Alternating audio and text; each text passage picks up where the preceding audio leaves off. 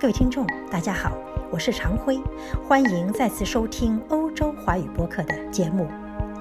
在绿色食品风靡世界的今天，让主播来与大家聊聊奥地利人的绿色情怀吧。许多年来，主播喜欢去 DM 店买麦片，DM 店包罗万象，也有很多健康食品。德文 muesli，中文翻成麦片。其实不止麦片，而是包括麦类在内的各种谷物，配以干果甚至鲜果制成的营养早餐。DM 店有一种荞麦、大麦和燕麦三合一的麦片，颇得主播的心。把水煮开，添入适量的上述麦片，搅拌分把中，一碗香喷喷的早餐粥就成了。这可是一碗很懂中国味的麦片粥啊！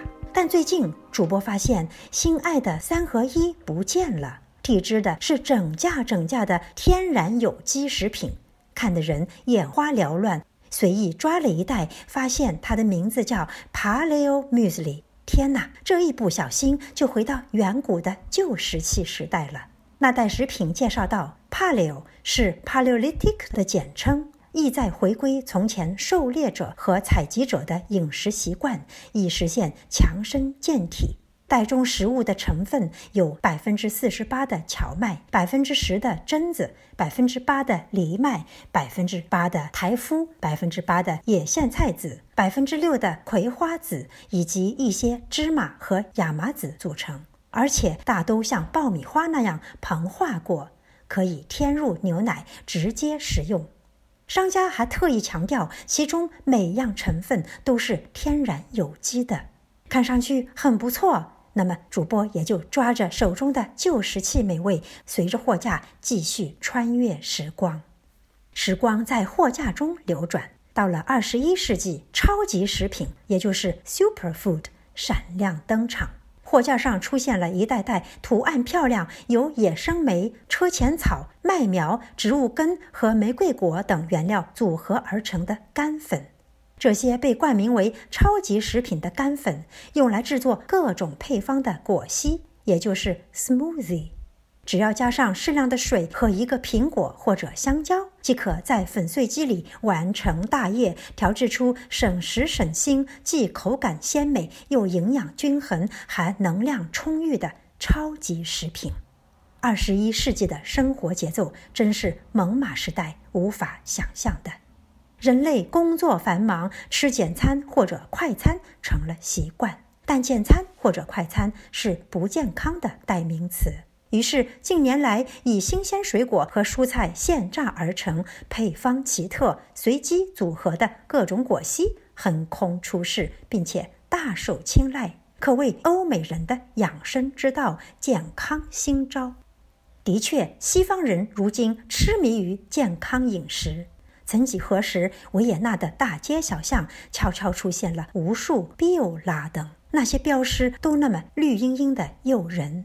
有机瓜果蔬菜店、黑麦粗粮面包房、原生态肉铺子、健康营养品店、纯酿葡萄酒吧、天然护肤品店、无污染草药铺等等，好比雨后春笋，蓬勃而起，生机盎然。不少药房、日用品商店和大型超市也趁机转型，成为天然有机产品，也就是 Bio 产品的代言人。专营天然有机产品的 Bioladen，全且译作绿色商店吧。这些商店的店主们力求打造绿色形象，营造健康氛围。关键词：回归大自然。维也纳人连一壶咖啡、一杯茶、一勺蜂蜜、一杯奶、一片火腿、一碗粥、一袋谷物、一瓶油、一把干果、一杯酒、一张面膜、一盒霜，都要看其原料是否天然有机。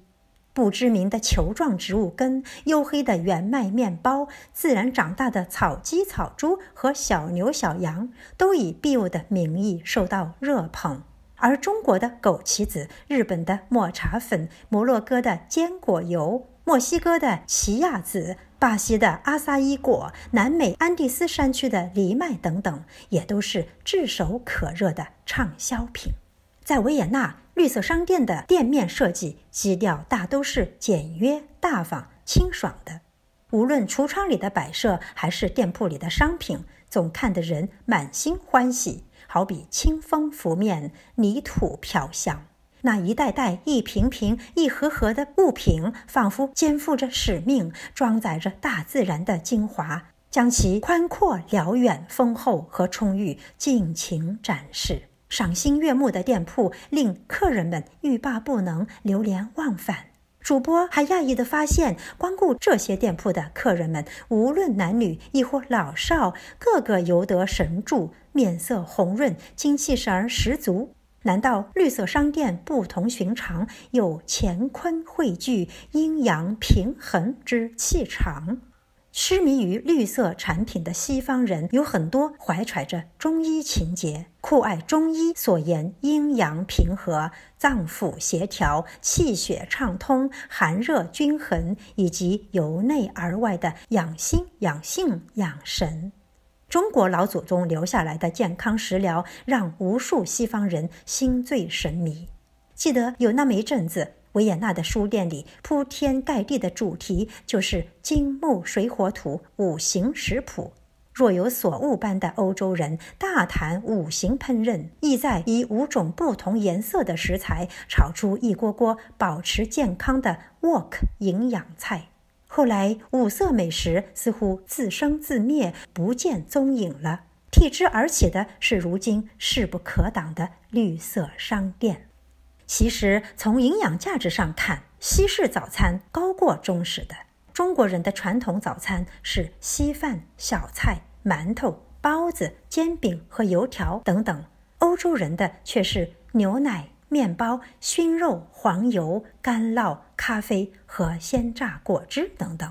早餐吃得像帝王，午餐吃得像王子，晚餐吃得像乞丐。此话出自法国，是句古老的谚语。营养与健康息息相关，谁说欧洲人不懂养生？